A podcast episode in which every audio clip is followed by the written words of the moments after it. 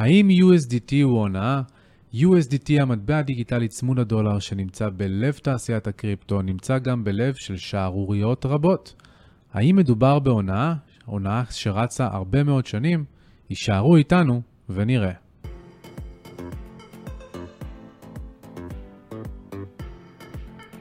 שלום לכולם וברוכים הבאים לפרק השני של פודקאסט מדברים קריפטו. איתי נמצא דור אופיר, מה המצב דור? היי hey בן, מה קורה? ואני בן סמוכה, מייסד קריפטו ג'אנגל, והיום אנחנו כאן כדי להמשיך ולדבר על USDT, המטבע הדיגיטלי צמוד הדולר שנמצא בלב התעשייה. כן, אז uh, קודם כל, שלום לכל המאזינים. אנחנו בעצם uh, נכנסים לפרק השני, שהוא פרק ההמשך של הפרק הראשון. אני אסכם בקצרה מה עברנו בפרק הראשון. אה, על USDT דיברנו על בעצם מה זה stable coin, את תחילת הדרך של USDT, בעצם באיזה שנה הוא נוסד, מה הקשר שלו לביטפינקס, את הדברים הראשונים שקרו כשהוא ממש פרץ לשוק, ומשם את הסקנדלים הראשונים שהתחילו כקטנים והסתמנו כהרבה יותר רציניים, ומשם זה לקח אותנו ממש לניהול הכסף מאחורי הקלעים של הרזרבות של USDT, וסיימנו הש... עם השאלה הכי מסקרנת, שבעצם איך אחרי כל האירועים האלה, USDT כאן, והוא ה stable coin הכי גדול בשוק הקריפטו, ואיך זה בעצם אפשרי. אז למי, ש... למי מכם שלא שמע את הפרק הראשון, אני אפציר בכם לחזור ולשמוע אותו, כי הוא מאוד מאוד קריטי להמשך הבנת הסיפור. וזו אחלה הזדמנות, אגב, על הדרך, אה, לבקש מכם, ושאם עדיין לא עשיתם subscribe, זה הזמן. לא משנה באיזה פלטפורמה אתם נמצאים, אנחנו מוציאים פרקים בתדירות שוטפת, אה, אז נראה לי שאפשר להתחיל. יאללה. אז בעצם בפרק הזה אנחנו הולכים לדבר על התפקיד התכלס של USDC, USDT, סליחה, איך הוא בעצם משחק, אה, משחק את התפקיד שלו בשוק היום, אם זה בעליית מחירים, ירידת מחירים, תנודתיות, ובעצם עד כמה הוא שורשי בתוך שוק הקריפטו. אז הדבר הראשון שאני רוצה שתתייחס אליו, בן, בעצם איזה סיכונים יש כאן? מה, מה התפקיד ש-USDT לוקח בשוק, ובעצם מה זה בכלל אומר בסיס הכסף, שאנחנו אומרים את המילים האלה, זה נשמע מאוד uh, מפוצץ, אבל מה זה תכלס אומר? כן. אז ירית שם אה, לא מעט שאלות בבת אחת, אני אנסה לשבור את זה לחלקים ולהתייחס... אני לא עושה לך חיים קיים, קלים. אני אנסה קודם כל להתייחס אה, לשאלה הראשונה, וזה בעצם התפקיד של USDT, או יותר נכון השאלה, האם USDT שיחק תפקיד משמעותי בעליות מחירי הביטקוין, בין אם זה בשנים הראשונות שלו יותר של הפעילות, ובין אם זה לאחרונה. אז התשובה היא שכמובן אף אחד לא באמת יכול לדעת, עד שלא, בהמשך לפרק הקודם, נדע בצורה הרבה יותר שקופה כיצד התנהלה תתר, החברה של USDT ובורסת ביטפינקס, שמעורבת גם כן בסיפור, מאחורי הקלעים. בינתיים, יש לנו ספקולציה שאנחנו יכולים לקיים.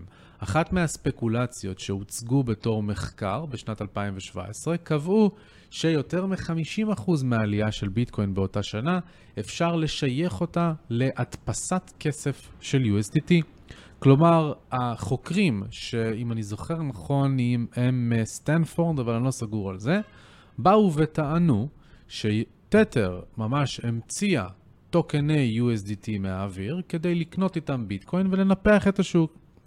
אני אבוא ואומר, אה, יש הרבה מאוד חורים בסיפור הזה, החל מה-on-chain analysis, מהניתוח של הבלוקצ'יין עצמו, שממש מראה לנו את הפעילות של הארנקים השונים, גם של תתר, אה, אה, גם של בורסת ביטפינקס וכדומה, ושם יש אינדיקציות שמראות שלא נכון, האחוז הזה לא פרופורציונלי, אבל מעבר לזה, אני כן יבוא ויאמר שאני מעריך שיש כאן לפחות 10% עד 15% מעליית מחירי הביטקוין, יותר ב-2017 מאשר ב-2020 עד 2022, שהושפעה מהמצאת USDT מהאוויר, אבל למה למעשה אני חושב שהם טועים? טמון באמת בהיותו של USDT כבסיס הכסף בתעשייה. אז בואו באמת נעשה לזה את ה breakdown של מה זה למעשה אומר. לפני שאתה ממשיך, אה, נקודה מאוד מעניינת, אמרת שב-2017 זה לא אותו דבר, בעצם אחוז ההשפעה של USDT היה יותר גבוה. אני מניח שזה בגלל שעכשיו יש הרבה יותר מתחרים, הרבה יותר סוגים של stable coins. אז מגוון רחב של סיבות, אחת מהן זה שבאמת היום יש הרבה יותר תחרות עם USDC ועם USDP של פקסוס ועם BUSD, שבייננס בעצמה הנפיקה שאני אבוא ואטען שהיא צפתה כבר את הבעיות שהולכות לצוף עם USDT, אז היא רצתה ליצור stable coin משלה, שבו היא תלויה בעצמה וביוזרים שלה, שלמעשה היא גם כן יכולה להתנהל באותה צורה לא שקופה בניהול המטבע עצמו. אה, אז זה נדבך אחד, ונדבך שני זה אופי הביקושים וסוג ה bull market שהוא אחר לחלוטין. אנחנו נמצאים היום בעידן חדש במטבעות דיגיטליים, ה-acceptance, ה-level של האימוץ גם בגופים המוסדיים וגם ההבנה מצד הרגולטורים היא היום ב-level אחר, שמאפשר לכסף גדול יותר להיכנס אה, ולשחק תפקיד יותר משמעותי אה, בעליות מאשר של USDT עצמה. אבל בואו נחזור שוב למהות של USDT כבסיס הכסף.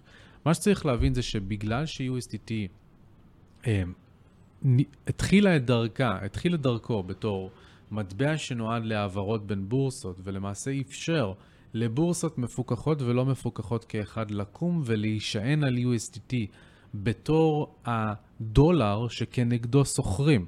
שזה אומר שבשנים הראשונות של התעשייה אתם צריכים להבין שמ-2014 ועד, אפילו עד 2019, ברוב המוחלט של בורסות הקריפטו כמעט ולא היה מסחר בדולר.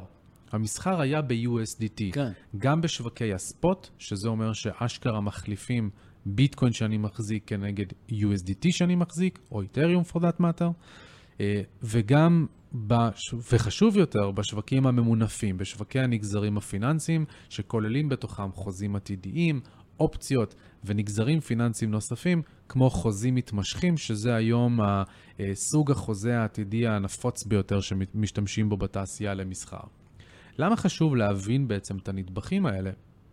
כי אחד, זה מראה לנו למה כציבור המשתמשים בבורסות, בעיקר הסוחרים הספקולטיביים, אנחנו רגילים להשתמש ב-USDT, וכתוצאה גם נפחי המסחר ב-USDT הם המרכזיים ביותר בשוק. היום רוב המסחר, גם עכשיו, יותר מ-60% מהמסחר בביטקוין ובמטבעות דיגיטליים, הוא נקוב ב-USDT ולא ב-USD, לא ב-USDC, לא ב-BUSD. אז למרות שלצורך העניין USDC שזה המתחרה מטעם חברת סרקל, שהיא נחשבת אמינה יותר ושקופה יותר, למרות שהוא מצמצם פערים וכבר הגיע לנתח שוק של 55 מיליארד דולר, והוא מצמצם את, ה, את הפער לתתר, עדיין מבחינת נבחי המסחר והנזילות, למרות שהמרקט קאפ, שהשווי השוק שלו עלה, הוא לא מתקרב בכלל לשמש כמשהו שדומה בתור בסיס לכסף. עכשיו, אז נתנו את הדוגמה הראשונה של הנפח מסחר המרכזי, אבל הדבר החשוב יותר זה ההלוואות לגופים בתעשייה. משום שתתר בעצם בהנפקה של USDT מאפשרת לאיזשהו Financial Incentive Mechanism, למבני תמריצים להתחיל לצאת לדרך. זה בדיוק מסתדר לנו עם הפרק הראשון, שאמרנו שהרבה בורסות בעצם הצליחו לצמוח בצורה מאוד מהירה דרך הרזרבות של תתר. בדיוק, כי הן יכלו לאפשר שני דברים למשתמשים שלהם. אופציה אחת זה בואו תפקידו אצלנו תתר ותקבלו ריבית מפלצתית של בין 5 ל-10 אחוזים, שבדומה לסטייבל קוינס אחרים, אלגוריתמים לצורך העניין כמו UST, צריך לשאול מאיפה מגיעה התשואה, מאיפה משלמים את ה-5%, אם הריבית באותה תקופה על הדולר הייתה 0%, איך יכול להיות שבורסת קריפטו יכולה לשלם לי 5 עד 10 אחוזים על ה-USDT הזה?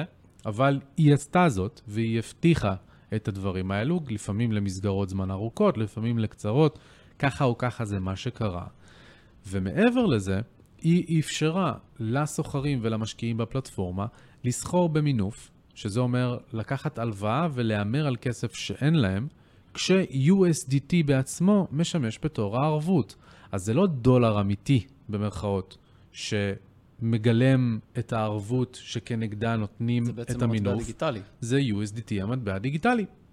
אז מה זה נותן פה כ incentive mechanism? אני, אם אני בורסה כמו בייביט או קוקוין, שהן שתיהן בורסות שמאוד מאוד תלויות ב-USDT, מאוד פופולריות. אני גם. יכול לקחת דולרים, לקבל איתם USDT, ולהתחיל להשתמש בעצמי במכניזם הזה כדי לתמרץ, בין אם USDT עצמה מנפיקים עוד מטבעות, בין אם תתר עצמה מנפיקה עוד מטבעות או לא, אני יכול לעשות סוגים של redemption שמאפשרים לי בתוך הפלטפורמה שלי ליצור הרבה יותר מינופים. לא סתם בייביט התפרסמה בתור הבורסה הראשונה שמציעה מינופים של פי 125 של הכסף. היא יכולה לאפשר את זה כי היא בתוך הפלטפורמה מציעה מינופים ענקיים כנגד USDT, ולה יש אה, כמות מספקת, לפחות שהיא טוענת שהיא מספקת, כדי לגבות את זה. זהו, אז אני רוצה, אני רוצה לעשות קצת breakdown לפני שאנחנו מתקדמים, כי אולי אה, דיברנו על זה קצת בצורה די מורכבת.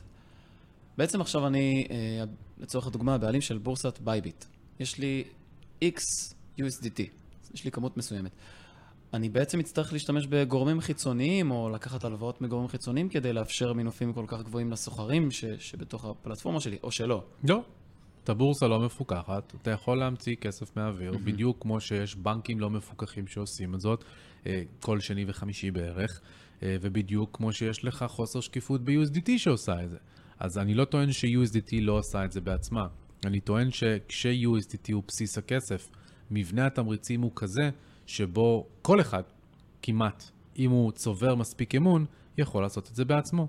גם בייננס בשנים הראשונות שלה, בתור הבורסה הפופולרית ביותר בעולם, נקטה בפרקטיקות מאוד מאוד אה, אה, שיש שיטענו, ויש גם מסמכים ש, שבייננס הפריחה כל קשר למציאות שלהם, שאומרים שבייננס בצורה אקטיבית חיפשה לעקוף את הרגולציה כדי לאפשר פיצ'רים ואופציות הלוואות ואופציות מינופים ודברים מהסגנון הזה שהיא ידעה שהם בניגוד לחוק, כדי להשתלט על נתח שוק.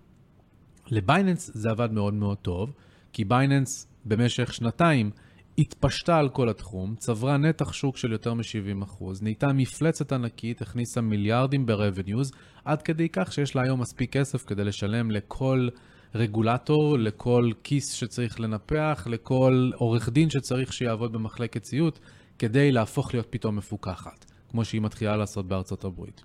אממה, לבייביט, לקוקוין ולבורסות קטנות יותר, זה לא בהכרח המקרה, והן הרבה יותר תלויות ב-USDT, כי להן אין את ה-capacity ואת ה-network effect משלהן כדי ליצור BUSD, שזה המטבע של בייננס עצמו, המטבע צמוד הדולר של בייננס. כך שאנחנו מסתכלים על זה כאן ב-לבלים שונים של מבני תמריצים. עוד גוף שאפשר להכניס למשוואה כאן זה את בורסת FTX ואלמדה ריסרצ' שגם כן מאוד משויכים, במיוחד בשנתיים האחרונות, כ counterparty שפועל הרבה עם תתר. שזה אומר שהם עושים הרבה מאוד המרות הלוך ושוב מדולר לתתר, מתתר לדולר, ו... ספציפית אבל ב-FTX, USDT הוא... הוא פחות פופולרי. הוא פחות פופולרי, נכון? נכון. מצד שני, זה עוד יותר גורם לשאול, אז למה כל כך FTX מעורבת בתתר? סתם נקודה למחשבה. אבל בכל אופן, מה שיש לנו ככה, ואני אעשה איזשהו סיכומון ביניים, USDT בתור בסיס הכסף אומר שכשמדובר במסחר במטבעות דיגיטליים, נפח המסחר המרכזי נקוב ב-USDT. זה חשוב במיוחד בגלל שהרבה מאוד מנפחי המסחר הם במינוף, ולכן USDT גם משמש כערבות.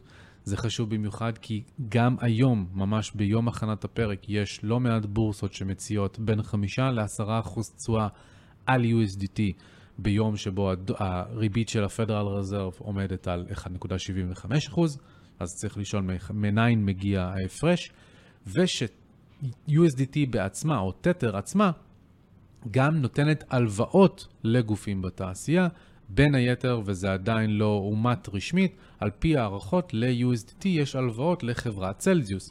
אז אם USDT, או יותר נכון צלזיוס, mm-hmm. אני נותן פה דוגמה, אתה יודע מה, בוא נקרא לזה חברת משה בע"מ ולא צלזיוס, okay. אוקיי. בוא לא נגדיר שמות, נניח וישות כלשהי באה ואמרה לתתר, לי יש X ביטקוין, שיכול מאוד להיות שגם הביטקוין האלה נלקחו מהלוואה, כהלוואה ממישהו אחר, אני רוצה עכשיו שתיתן לי הלוואה של USDT, USDT מדפיסים במרכאות כסף, נותנים את זה כהלוואה לחבר... למשה בע"מ, ומשה בע"מ יכול לעשות עם הכסף הזה מה שהוא רוצה. אבל עכשיו משה בעם פשט רגל, ופתאום USDT היא זאת שנמצאה אה, אה, עם, ה, אה, עם החור במאזן התשלומים שלה. אה, ו- וזה... בסוף זה מתגלגל אל הגוף הזה, שהוא בעצם, שאנחנו מדברים על בסיס הכסף. ב- בעצם בדיוק. הגוף הזה שהוא הוא, הוא בעצם הערבות. אז כשבגוף שמספק את הערבות יש חור, פתאום מתחילות בעיות סיסטמטיות יותר נקרא לזה, וזה משהו שאנחנו באמת רואים בזמן האחרון שקורה בשוק הקריפטו. אה, אגב, אם אנחנו... נ... יש לזה איזשהו טריגרים אחרים, שיש המון אנשים שדווקא הסתכלו על זה בצורה חיובית, של פתאום הרגולטורים מסתכלים, ופתאום הרגולטורים רואים מה קורה בשוק הקריפטו, ואומרים, וואו, יש פה הרבה בלאגן, הגיע הזמן שאנחנו ניכנס, כי זה כבר נהיה too much. כן. אז ממש היום אנחנו ב... מה התאריך היום? החמישה ביולי נראה לי? אנחנו בחמישה ביולי, ולפני שנכנסנו להקליט את הפרק הזה, חברת וויאג'ר, שהיא חברת הלוואות קריפטו, הגישה בקשה גם היא אה, להגנה מפני עיכול נכסים בעת פשיטת רגל, מה שנקרא Chapter 11. אה, היא החברה השנייה שעושה את זה, כשפה למעשה אנחנו נכנסים בדיוק למסגרת הזאת של הסיכונים שקשורים ב-USDT. בצל משבר הנזילות והתחזקות הדולר שאנחנו חווים בחודשים האחרונים. אז סתם כדי לתת סדרי גודל לפני שאנחנו נכנסים לרגולטור, צריך גם לתת את, ה, אה, אמ, את מה גרם לרגולטור עוד יותר עכשיו להגביר את המאמצים שלו, אה, וזה מה שהתחיל עם לונה. אז לונה, אה, פרויקט מאוד פופולרי בתחום המטבעות הדיגיטליים, בשיאו היה מעל 60 מיליארד דולר שווי שוק. אה, שאני במשך תקופה מאוד ארוכה, גם במסגרת הצוות וגם בעיקר מאחורי דלתיים סגורות, הזהרתי רבים כי מדובר בהונאה, אה, כי הציעו שם 19% תשואה על דולר לכאורה, ואין מישהו שבאמת יכול לשלם את זה. ולכן זה לא בר קיימא, האם זה באמת היה כאן הונאה או לא, את זה אני אשאיר לרשויות לעשות את זה בעצמן, את המחקר, אבל בין כה וכה, מה שזה עשה, זה בבת אחת הכניס את אותו אפקט הדבקה לפעולה. אז דיברנו על ערבויות, ודיברנו על זה שכשמישהו אה, פושט רגל על החוב שלו, אז זה יוצר חור אצל מישהו אחר. במקרה של הדוגמה שלנו, דיברנו על משה בעם וטטר. לונה התחילה ליצור חורים לגופים בתעשייה, שפתאום מצאו את עצמם עם מצד אחד הרבה מאוד נכסים דיגיטליים, שעל הנייר רשומים ששווים הרבה מאוד מיליארדים של כסף, אבל בפועל אם אתה תרצה לבוא למכור אותם, אין לך מספיק שוק עמוק כדי שתוכל למכור אותם בעצמך. אגב, שאלה מעניינת, אם כבר אתה מדבר על לונה, אה, אתה חושב שיש קשר ביניהם לבין תתר, או אולי הם לקחו ערבות מסוימת? אני לא אתפלא אם לטרפורם לאבס, שזו החברה שתפעלה את לונה, גם היה רדמפשן uh, מקניזם למול תתר. אני, אין לי שמץ של מושג מהמידת המעורבות, ולכן אני מנוע מלענות על זה. ככה או ככה, הקריסה של לונה, שבעצם מחקה 40 מיליארד דולר אה, על הנייר מהשוק תוך ימים בודדים, גרמה לחורים במאזנים של גופים רבים בתעשייה. הקורבן הראשון היה השט קפיטל, שאיבדו 3.5 מיליארד דולר, ולמעשה וואו. נמחקה הקרן לחלוטין. אה, הקורבן השני היה חברת צלזיוס, שנאלצה להקפיא את המשיכות שלה באמצע אה, יוני. יש את קרן הגידור 3 Arrows Capital, שפשטה רגל גם היא, הייתה החברה הראשונה לבקש הגנה מפני פשיטת רגל, מפני עיקול נכסים. והיא בעצם הייתה חשופה להמון המון גופים אחרים, ש...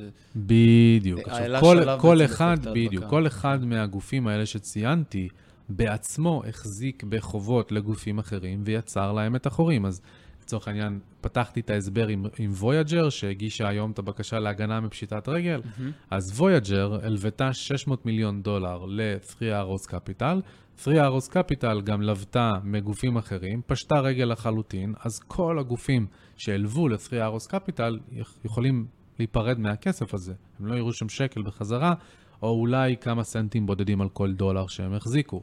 זה גרם במעגל ההדבקה לוויאג'ר לעצור משיכות בעצמה ולפשוט רגל, ובינתיים יש לנו עוד ועוד ועוד גופים, וזה נראה שאפקט ההדבקה לא יסתיים. מכאן זה מוביל אותי לסיכון של USDT, כי מתישהו זה עשוי להגיע ל-USDT. היה ויכול... שלב, היה שלב ש, שממש USDT קצת איבד את ההצמדה. לא רק שהיה שלב, עם הנאחס שלי, זה היה בדיוק כשהייתי בשדה התעופה בדרך לחופשה עם חברים, ובמקום להתרכז בכיף של הנה אני טס למסיבת רווקים, אני מקליט הודעה בטלגרם למסביר מה קרה עם USDT, שאיבד את ההצמדה שלו ונפל ל-93 סנט, דולר. פאניקה מוחלטת בשווקים, פאניקה מוחלטת, הודעות בפרטי, הודעות בגבות, בפעילות העסקית של קריפטו ג'אנגל. כשבן בנתב"ג הם אומרים, drop the mic, פשוט, כן. אז uh, בהחלט היה uh, בלגן באותו יום, אבל באותה הודעה שהקלטתי בטלגרם, גם הבהרתי שאני לא חושב ש-USDT כרגע בסיכון ממשי, uh, ושלדברים האלה לוקח הרבה יותר זמן בשביל להבין האם אנחנו נראה את USDT נדבק כאן באפקט ההדבקה הזה. אה, ככה או ככה, זה נראה שאנחנו מתקרבים לרגע שבו נבין. אה, אני היום במקום שבו אני אתן לזה ספציפית במעגל ההדבקה הנוכחית, לא יותר מ-10% בלראות קריסה גם של USDT. בדרך כלל כשדברים כאלה קורים לא רק בשווקי הקריפטו, אלא באופן כללי בכלכלה, כשיש סיטואציה כזאת של משבר נזילות שגורם לחברות לפשוט רגל, אז לוקח זמן למפות את הנכסים של החברות שפושטות רגל, להבין כמה באמת הם שווים, ואז מה צריך למכור, מתי ולמה, כדי לרצות את בעלי החוב, את הנושים, את המפקידים. אז מדובר כאן בתהליך של כמה חודשים, שרק לאחריו אנחנו נבין עד כמה הנזק של 3 Arrows, צלזיוס, וויאג'ר, אשט וכל הגופים האלה עשוי, או עלול יותר נכון, להשליך על USDT. בינתיים מה שאנחנו רואים זה... למה כמה חודשים? האמת שפה אני קצת חולק עליך ואני גם אאתגר אותך בשאלה מסוימת. הרי בקריפטו ה-final settlement, ההתחשבנות היא מיידית. ובסותרת המערכת הבנקאית המסורתית, פה אנחנו ראינו שמישהו יכול ללכת לישון ולקום וחברה פשטה רגל. אז למה בעצם זה יכול לקחת כמה חודשים? אז פה אתה חייב לעשות הפרדה בין CFI, Centralized Finance, בבורסות הריכוזיות ופלטפורמות ההלוואות הריכוזיות שחיות לך ונותנות שירותים בשוק הקריפטו, לבין DeFi, שזה Decentralized Finance, וזה האפשרות לבצע מסחר והלוואות ומינופים וכל הדברים האלה, גם בגרסה אה, מבוזרת על גבי רשת בלוקצ'יין ובאמצעות מה שנקרא אפליקציות מבוזרות. אה, ההפרדה חשובה כאן מאוד, כי רוב המוחלט של הבעיות לא היה ב-DeFi, הוא היה ב-CFI, שזה אומר שגופים כמו צלזיוס, טענו שהם מחזיקים בכמות מסוימת של נכסים, אבל הם הגיעו ל-level הזה של כמות נכסים, או לפחות לכאורה, רק על ידי מינופים.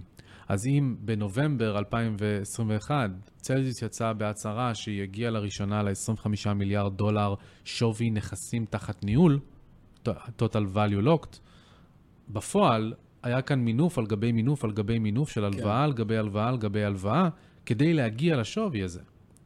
פלוס, המטבעות הדיגיטליים היו בשיא. ביטקוין הגיע ל-69 אלף דולר, איתריום הגיע ל-4,700 דולר. אמ, מאז, גם המטבעות עצמם רשמו נפילות אגרסיביות, וגם קיבלנו את המצוקת נזילות שפתאום תפסה אותם בסיטואציה שבה הם לא ערוכים לזה, וגם ההלוואות שהיו להם ב-DeFi, אמנם הגיעו לרמת הליקווידיישן, אבל שם ייאמר לזכות ה-DeFi שהכל עבד תקין. שזה בעצם אומר שלצלזיוס לצורך העניין הייתה הלוואה, או למשה בעם הייתה הלוואה עם אה, אה, אירוע הנזלה צפוי במחיר נניח של 18,000 דולר, שלמי שלא יודע מה זה אומר, כשאנחנו אה, לוקחים הלוואה נניח עם מינוף של פי 10, כדי להמר על עליות, אז אם המחיר של מה שלקחנו את ההלוואה כנגדו יורד ב-10%, אנחנו ניצבים מול שתי החלטות, שתי אופציות, או להעמיד עוד ערבות, כדי שמי שהלווה לנו יהיה מרוצה, מה שנקרא, יהיה לו יותר ביטוח, או שמנזילים לנו את הפוזיציה, שזה אומר שלוקחים לנו את כל המינוף שלקחנו, מוכרים את הנכסים במחיר שוק ולוקחים את הביטוח אליהם. אז על אותו משקל גם יש מנגנונים דומים שפועלים בכלכלה המבוזרת ועושים את התהליכים האלה אוטומטית עם מחירים נקובים מראש, שזה למעשה אומר שכל אחד, בדיוק מי שאמרת, יכול להיכנס לפלטפורמות ההלוואות בקריפטו ולראות מה המחירים שבהם יש הלוואות מאוד מאוד גדולות שיכולות אה, אה, להגיע למצב של liquidation, של הנזלה. לחברות שדיברנו עליהן בפרק, היו את האירועים האלה, וחלקם באמת הגיעו. היו ובמקרה... גם משתמשים בטוויטר שממש הודיעו על זה שיש חברות מסוימות שקרובות להנזלה, וזה אכן קרה. בדיוק. וואו, אז מטורף. מה שהיה באמת מטורף זה שה-DeFi תפקד ב context הזה כמו שצריך, והנזיל מתי שצריך להנזיל. מבלי שייכנס בנק מרכזי, מבלי שייכנס, אה, תיכנס ממשלה ותעשה bail-out ל-AIG ול-Lehman Brothers. אה, אה, אז פה זה עבד מתוקתק. הבעיה הייתה, וזו בעיה אחרת של DeFi שלא ניכנס אליה כיום, זה ה-liquidity pools עצמם, שזה למעשה אומר שבאותן פלטפורמות הלוואות ובאותן בורסות מבוזרות, לא היה באמת מספיק מטבעות דיגיטליים בשביל שאם אני עכשיו מגיע עם מאות מיליוני דולרים, ואני ארצה למכור אותם בבת אחת כי הביטוח טען שאני חייב, השוק לא אז, אז השוק זה. לא יכול לעמוד בזה. ובגלל זה צריך למפות את הנכסים. ובשביל בשביל זה שוכרים משרדים חיצוניים, שזה מה שגם צלזיוס עשתה, וגם 3 Arrows עשתה, וויאג'ר עשתה, וכל החברות שנכנסו לתהליכים האלה. והם הולכים עכשיו לפרוס על שולחן את כל הנכסים שיש לצלזיוס, וגם להבין את כל ההלוואות. כי, שוב, נניח ולמשה בעם היה 20 מיליארד דולר תחת ניהולו, אלה 20 מיליארד דולר שאתה לא יודע מה הבסיס שלהם. האם זה הלוואות שנלקחו ב-DeFi? האם זה הלוואות שנלקחו מגופים אחרים כמו FTX? האם זה הלוואות? האם זה נכס שלהם באמת? שזה משהו שהוא באמת שלהם. אז זה מה שחייבים. להבין. או שזה בהקשר USDT. של- שלנו. בול. האמת שאני רוצה גם למקד אותנו חזרה ל-USDT, אה, כי באמת אפשר לדבר על מה שקרה בשוק הקריפטו בחודש האחרון יותר מחודש. אה, אני זוכר ממש ב live שראיתי את זה קורה, ש-USDT קצת התחיל לאבד את ההצמדה וירד ל-98 סנט, 97 סנט, אפילו הגיע ל-95 סנט, אם אני לא טועה, וממש הרבה חברים ואנשים שאני אה, עובד איתם ומכיר מכיר אותם, אמרו לי, תשמע, מה קורה? ל- ל- לברוח? כאילו, זה... This is it.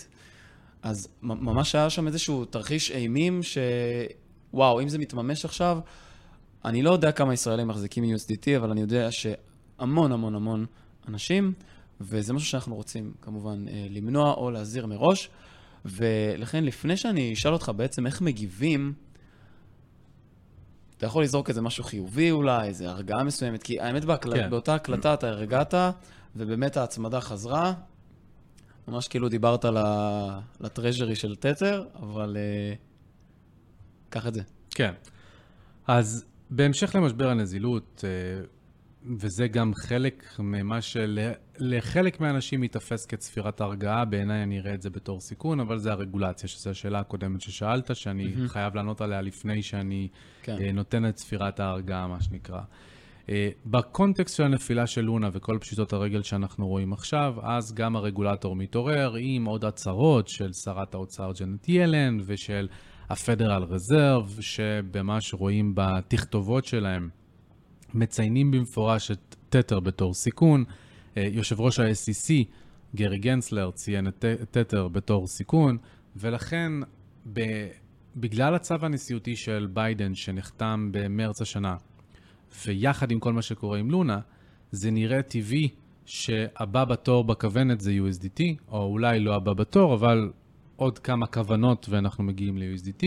בגלל זה אני לא בא ואומר שהסיכון הוא מיידי בהכרח, הוא קיים שהסיכון מיידי, אני מעריך את המיידיות בו כנמוך, אבל אני כמעט ולא רואה תרחיש שבו תתר ממשיכה לשרוד בשנים הקרובות. השאיפה שלי זה שיהיה כאן תהליך תזוזה נוח, שבו המעבר לסטייבל קוינס אחרים קורה במקביל לדעיכה של תתר. אנחנו בעצם כבר רואים את זה קורה. אנחנו רואים את זה כרגע קורה, אז תתר איבדה באמת 25% מנתח השוק שלה, משווי השוק שלה, אה, מאז הקריסה של לונה, שזה עוד יותר מסביר אגב את הנפילות הדרמטיות שאנחנו רואים בשוק. כי כסף נמחק, ו- ו- ובגלל. שהוא משמש בתור הערבות, אז זה מקטין את כמה הלוואות יש. וזה, למי מכם, אה, המאזינים בבית שעוקב אחריי הרבה מאוד זמן, זה אחד מהדברים שאני דיברתי עליהם בתור אינדיקטור ללמה לא נרשמה כאן תחתית. עד שלא נראה ליקווידיישנס אגרסיבי מאוד, לא נרשמה תחתית, ועכשיו קיבלנו את ה- את ה- אה, האלה.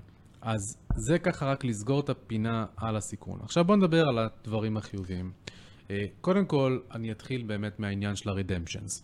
redemptions זה אומר שלתתר יש מנגנון, והמנגנון הזה קובע שיש גופים מסוימים שיכולים לבוא ולקיים ממשק עם החברה, כדי מצד אחד להביא דולרים, ומצד שני לקבל USDT, או ההפך. מה זה בעצם אומר? שתתר שומרת את ההצמדה לא רק על ידי זה שהיא מחזיקה ברזרבות, אלא על ידי זה שהיא מנסה לאפשר לשוק החופשי לקיים ארביטראז'. אם עכשיו יש ביקושים מאוד מאוד גדולים ל-USDT, אז הוא אמור לעלות לעבר נניח 1.05, ואם אני גוף פיננסי שיש לו דלת לתתר, אני יכול לבוא עם. דולרים, לקנות תתר ולמכור אותו בשוק ב-1.05, ואז אני סוגר את הארביטראז' ומרוויח את ה-5 סנט. אותו דבר, הפוך. אם המחיר של תתר יורד ל-95 סנט, אני יכול לבוא עם דולרים, לקבל תתר שעכשיו שווה, אמור להיות שווה דולר, אבל אני מקבל אותו 95 סנט, ואני קונה איתו USDT בשוק, אז אני סוגר את הארביטראז' ומרוויח את ה-5 סנט.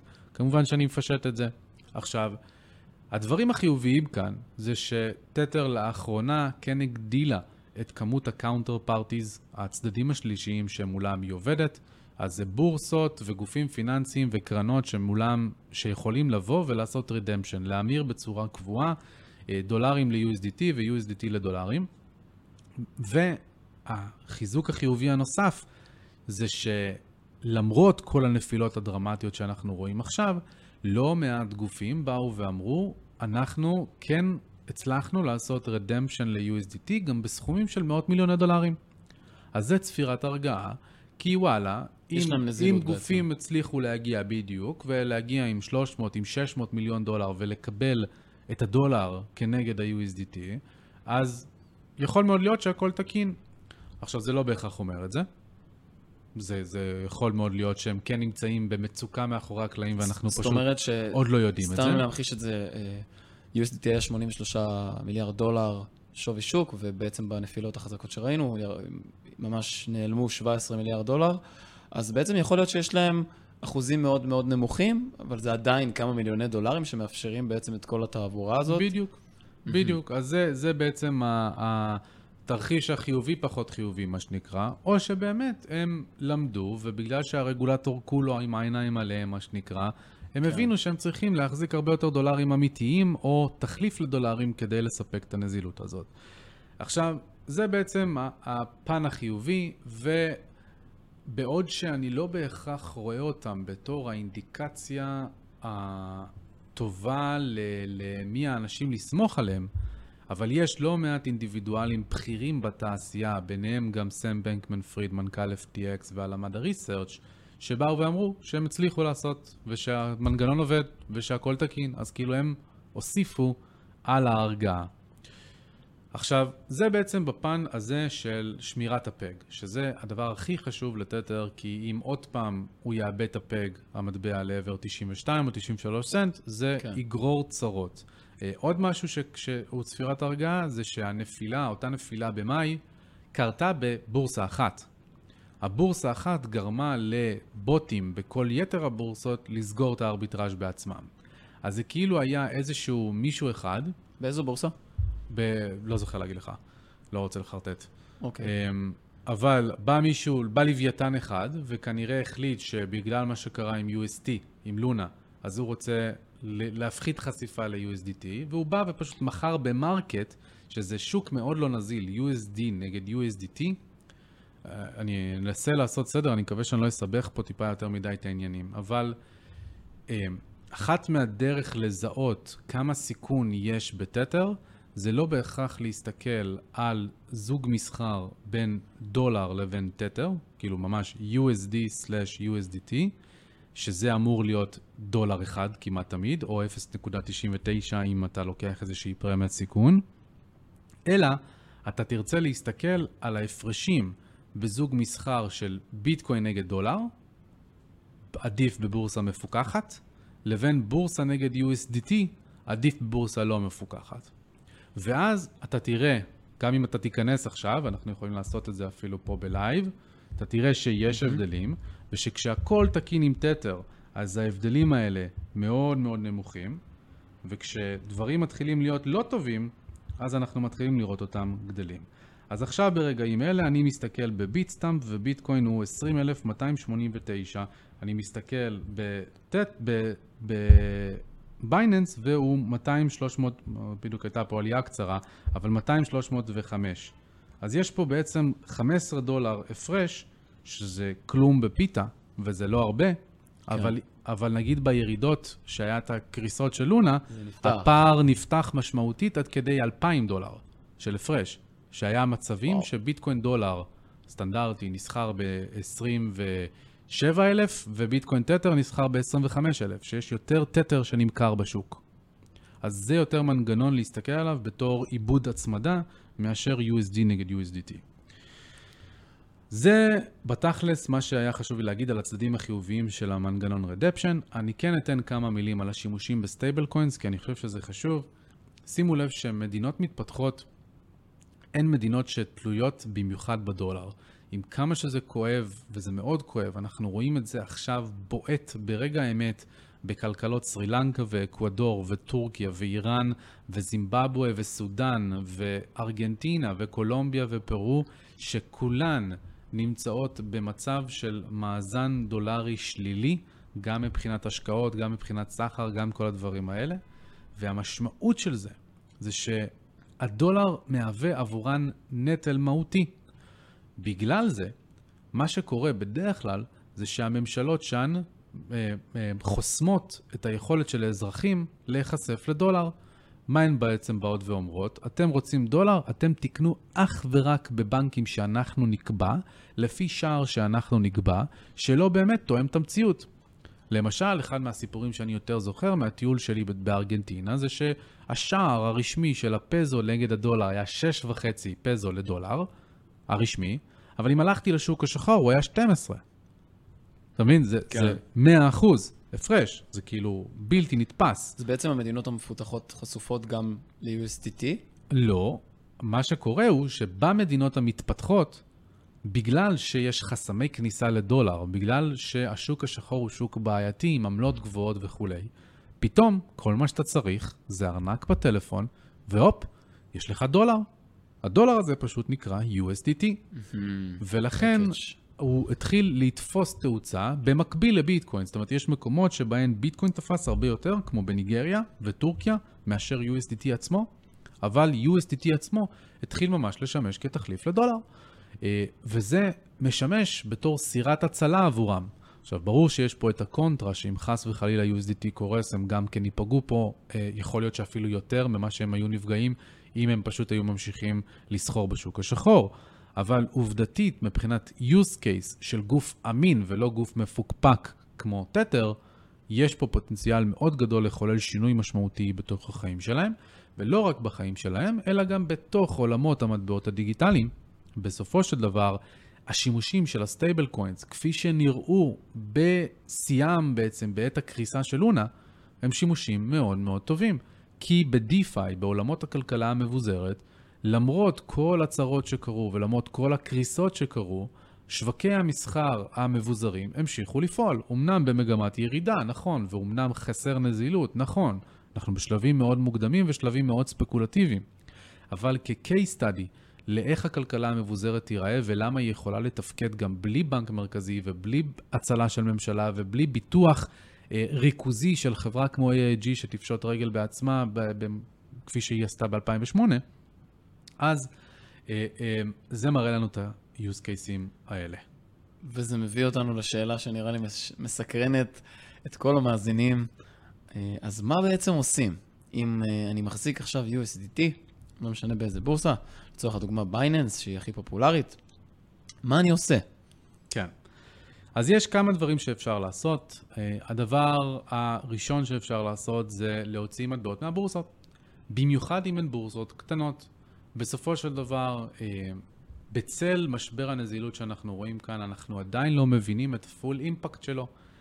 אם האימפקט שלו יגיע לתתר, הוא בהכרח, ואין לי בעיה לומר את זה בריש גלי, הוא יפגע בצורה משמעותית לא רק במחירי המטבעות, אלא יהיו בורסות שמוכרות שלא יקומו מזה. אני לא בהכרח יכול לנקוב בשמות, אני חושב שנקבתי בכמה שמות במהלך הזה, אבל פשוט תיכנסו ל-coinmarketcap.com, לכו לרשימת הבורסות, ותעברו בורסה-בורסה כדי להסתכל כמה באחוזים מנבחי המסחר נמצאים ב-USDT. התשובה תהיה לכם מאוד ברורה. עכשיו, פקטור שיהיה חשוב זה מי מהבורסות האלה גם יותר חשוף לדולר.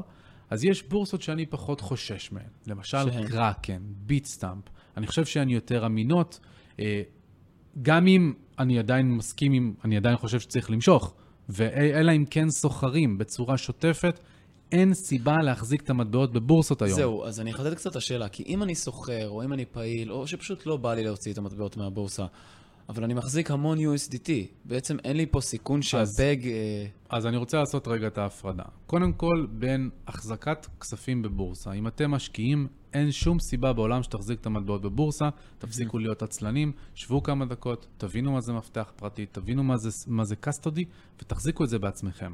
אה, נגמרו התירוצים, במיוחד כשיש כל כך הרבה סיכונים.